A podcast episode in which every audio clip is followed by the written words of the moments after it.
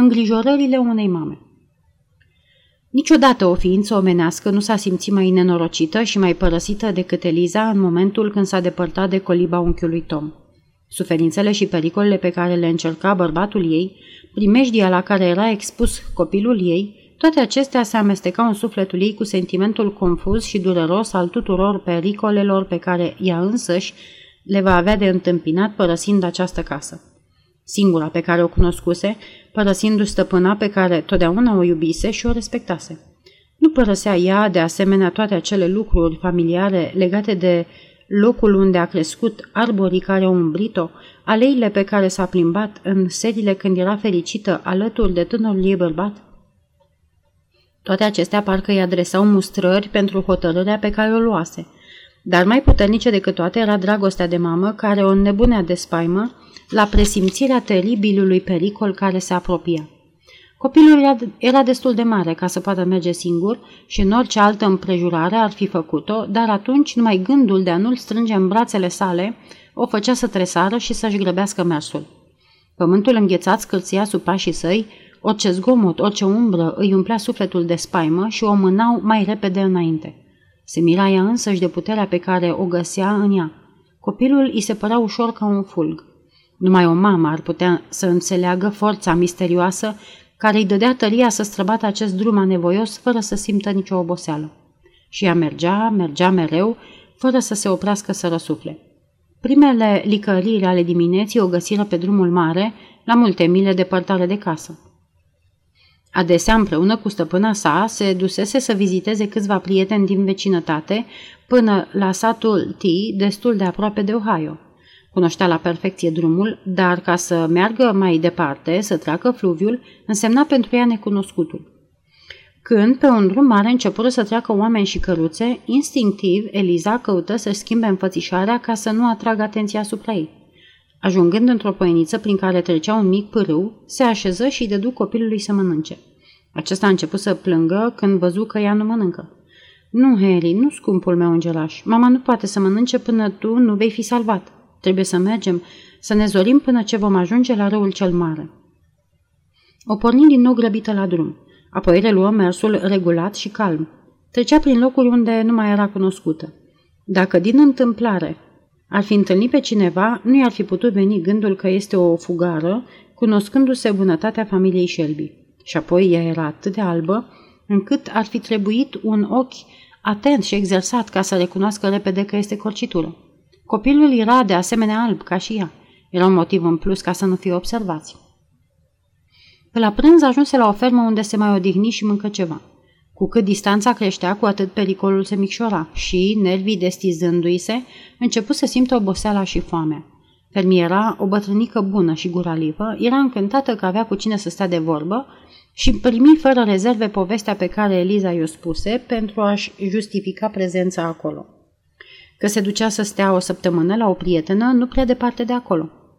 Pe la apusul soarelui ajunse în satul T, pe malul lui Ohio, obosită frântă, dar cu sufletul împăcat. Primul său gest a fost să măsoare cu privirea râul care o despărțea de Canaanul Libertății. Era pe la începutul primăverii, râul umflat și mugind căra sloiuri imense.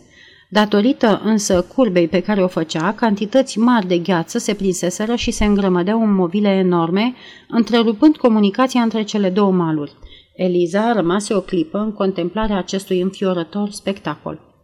"Bacul, desigur că nu merge," gândia, și alergă într-un suflet la un mic han ca să ceară lămuriri. Hangița, ocupată cu prepararea cinei, se opri surprinsă cu furculița în mână, auzind vocea dulce și plângătoare a Elizei. "Ce s-a întâmplat?" "E vreun bac sau vreo barcă care trece la B?"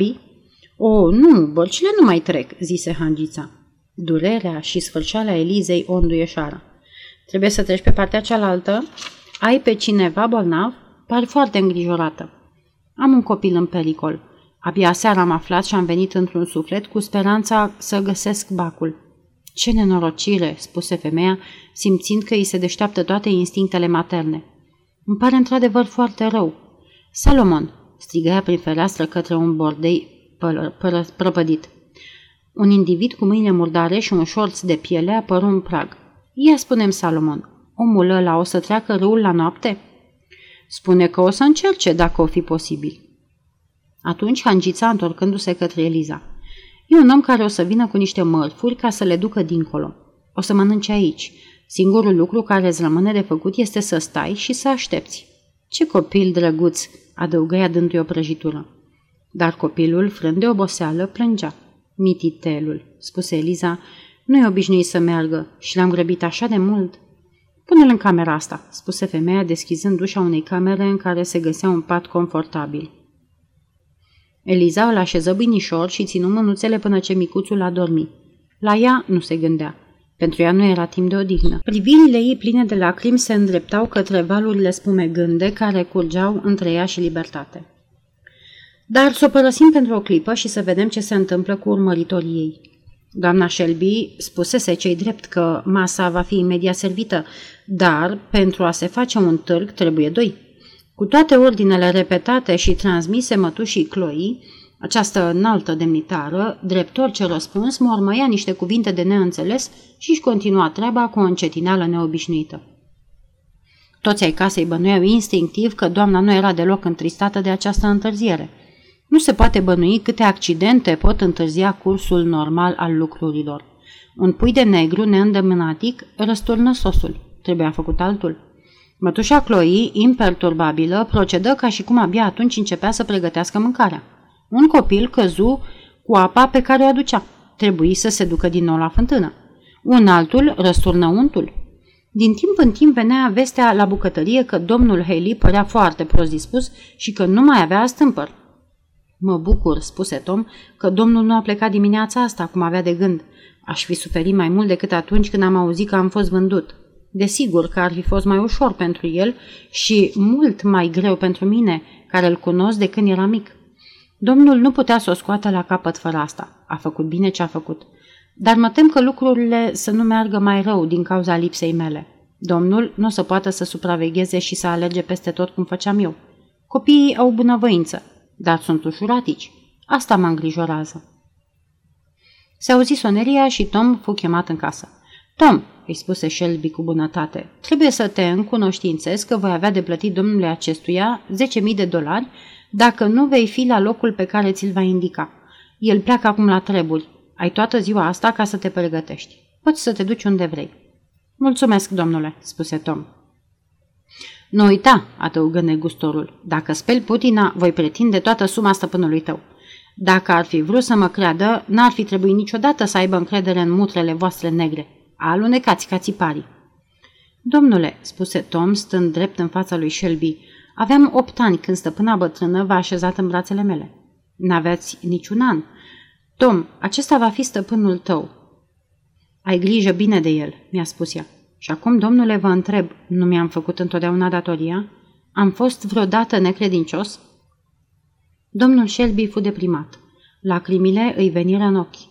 Bunul meu, Tom, numai Dumnezeu știe cât de adevărate sunt cuvintele tale și dacă aș putea, nu te-aș vinde pentru tot aurul din lume. Să mai știi de asemenea, spuse la rândul său doamna Shelby, că vei fi răscumpărat de îndată ce vom putea să o facem. Domnule Haley, să-ți amintești cui l-ai vândut și să-mi comunici. În privința asta să n-aveți nicio grijă, spuse Haley. Dacă doriți, pot să vi-l aduc înapoi peste 1 an. Ți-l voi răscumpăra la preț bun. Foarte bine, spuse negustorul. Eu vând, cumpăr, numai să fie afacere bună. Asta este toată pretenția pe care o am. Înțelegeți? Domnul și doamna Shelby se simțeau umiliți și micșorați de neobrăzata familiaritate pe care și-o permitea Haley. Dar amândoi simțeau imperioasa nevoie să-și stăpânească sentimentele. Cu cât se arăta mai aspru și mai avar, cu atât doamna Shelby se temea de soarta Elizei și a copilului. Căuta deci să-l rețină prin tot felul de viclenii feminine. Surâsuri, amabilități, totul în sfârșit pentru a face să treacă timpul pe nesimțite. La orele 2, Samuel și Andrei aduseră caii care păreau mai odihniți ca niciodată, cu toate zburdălnicile de dimineață.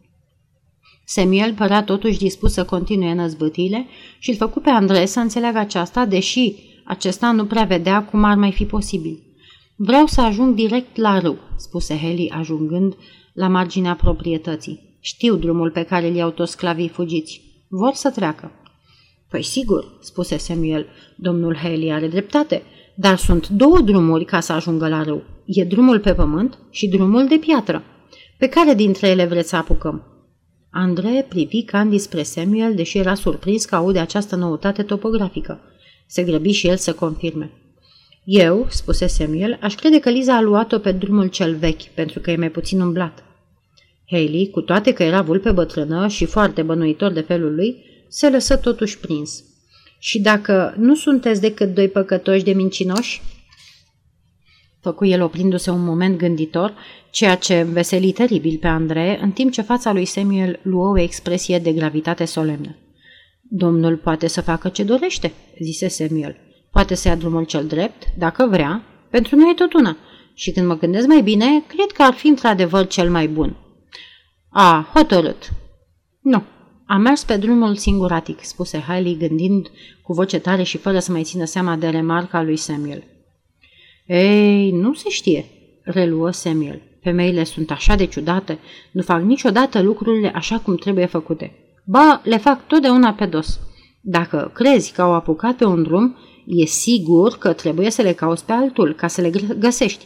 Părerea mea e că Liza a luat-o pe drumul cel nou. De aceea cred că trebuie să mergem pe drumul mare." Aceste observații asupra caracterului feminin nu dispuseră pe Hailey în favoarea drumului nou. El anunță hotărât că va merge pe cel vechi și întrebă pe Samuel cât mai are de mers până la el. "Numai decât," spuse Samuel, făcând din ochi lui Andrei. "Numai decât.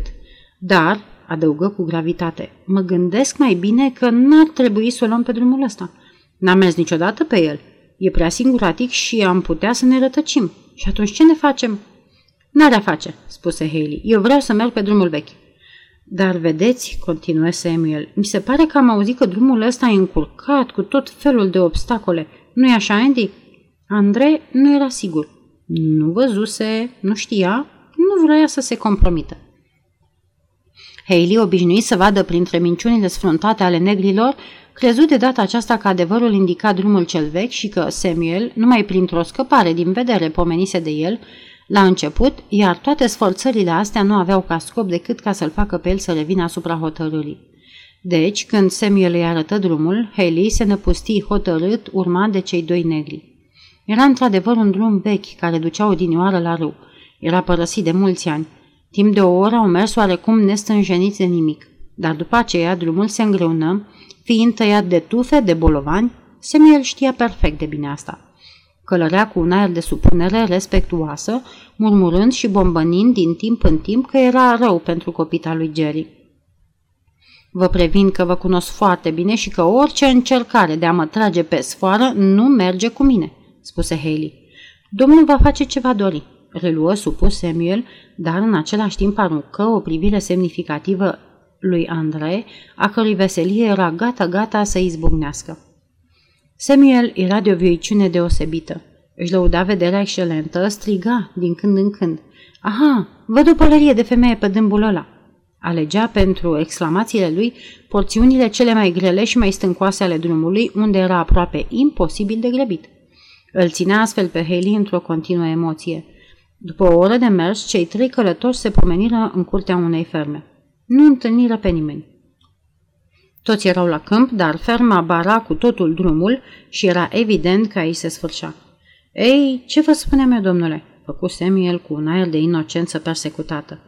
"Păi, se putea ca un străin să cunoască mai bine drumurile decât cei care s-au născut prin locurile astea?" "Păcătoșilor," spuse Hailey, "știați că am pornit-o greșit." "Dar nu v-am spus eu tot timpul și nu vrea să mă credeți? I-am spus eu domnului că e greu, că se înfundă, că eu cred că nu o să putem trece." "Andy m-a auzit." Afirmația aceasta era prea adevărată ca să poată fi contrazisă. Nefericitul negustor fu deci obligat să nu mai insiste. Își stăpâni furia și toți trei făcură cale întoarsă, îndreptându-se spre drumul mare. Rezultă din toate aceste întârzieri un oarecare avantaj pentru Eliza. Trecuseră 3 sferturi de oră de când copilul său dormea în camera hangiței, când Hailey și cei doi sclavi ajunseră și ei acolo. Eliza era la fereastră. Privea în altă direcție, dar ochiul pătrunzător al lui Samuel o descoperi imediat. Fu un moment critic. Samuel a avut grijă ca vântul să ia pălăria și scoase un strigăt formidabil într-un fel cum numai el știa. Acest țipăt o făcu pe Eliza să tresară și să se ascundă imediat. Cei trei călători se opriră în fața ușii la 2 pași de fereastră. Pentru Eliza, 1000 de vieți se concentrară în această clipă solemnă. Camera avea o ușă laterală care dădea spre râu. Eliza luă copilul în brațe și străbătu dintr-un salt cele câteva trepte. Negustorul o zări în momentul când ea dispărea după mal. Se aruncă jos de pe cal, strigă la Semil și la Andrei, apoi se repezi după ea ca un ogar după vânat. În această clipă groaznică, picioarele Elizei abia atingeau pământul. Ajunseră pe urmele ei. Atunci, cu acea putere nervoasă pe care Dumnezeu o dă disperaților, scoțând un strigăt sălbatic, cu o săritură înaripată, Eliza se aruncă pe deasupra torentului care mugea și căzu pe pluta de gheață. A fost un salt disperat, imposibil de realizat decât în deznădejde sau în nebunie. Hailey, Samuel și Andrei rămaseră înmormuriți. Enormul ghețar crăpă și început să se cufunde sub greutatea ei. Dar Eliza nu se opri decât pentru o secundă și, îndoindu-și forțele cu tot pericolul, sări din sloi în sloi, alunecând, agățându-se, căzând, dar ridicându-se mereu. Își pierdu un pantof, ciorapii cădeau din picioare, sângele îi însemna calea, dar ea nu vedea nimic, nu simțea nimic, până ce, în sfârșit, ca prin ceață, ca într-un vis, se trezi de partea cealaltă a râului, unde un om îi întindea o mână. „Orice ai fi, ești o fată curajoasă," spuse el. Eliza a recunoscut fața și vocea unui om care avea o fermă aproape de fosta ei casă. „O, domnule Simmer, salvează-mă, ascunde-mă," spuse ea. „Cum? Ce s-a întâmplat? Nu ești la domnul Shelby?" „Copilul meu, copilul ăsta, au vrut să-l vândă și iată pe stăpânul lui," spuse ea arătând pe malul celălalt. „O, domnule Simmer, ai și dumneata un copilaș?" „Da, am și eu unul." Și o ajută cu stângăcie, dar cu bunătate, să urce malul. „Ești o femeie curajoasă," repete el încă o dată, „și mie îmi place curajul oriunde îl găsesc." Când fură pe creasta digului, omul se opri. „Aș fi fericit să pot face ceva pentru tine, dar n-am unde să te țin. Cel mai bun lucru pe care îl pot face este să-ți spun unde trebuie să mergi." Și arătă o casă mare, albă, care se găsea mai departe de strada principală a satului. „Du-te acolo. Sunt oameni buni. Nu-i nicio primejdie. O să te ajute. Sunt obișnuiți cu astfel de lucruri." „Dumnezeu să te binecuvânteze," spuse ea din tot sufletul. Apoi tăcu. „Pentru nimic. Ceea ce am făcut e o nimica toată." „Dar, desigur, domnule, nu o să spui la nimeni." „Dar ce-ți închipui drept? Cine mă crezi? Hai, vino. Ești o femeie de inimă. Meriți libertatea și o vei avea dacă asta depinde de mine." Porni cu pas vioi spre fermă. Poate că Shelby nu o să găsească totuși că am făcut bine, dar ce să fac? Dacă va prinde vreodată o sclavă de-a mea în aceleași împrejurări, nu va avea decât să-mi facă la fel. Nu puteam să văd această biată ființă fugind, luptând și încercând să se salveze. Și apoi, eu nu sunt însărcinat să vânez și să prind sclavia altora. Așa vorbea săracul locuitor din desișurile Kentucky-ului, care nu cunoștea dreptul constituțional, ceea ce îl făcea însă să se poarte ca un bun creștin. Hailey ședea ca trăznit. Când Eliza dispăru, aruncă asupra celor doi negri o privire mohorâtă.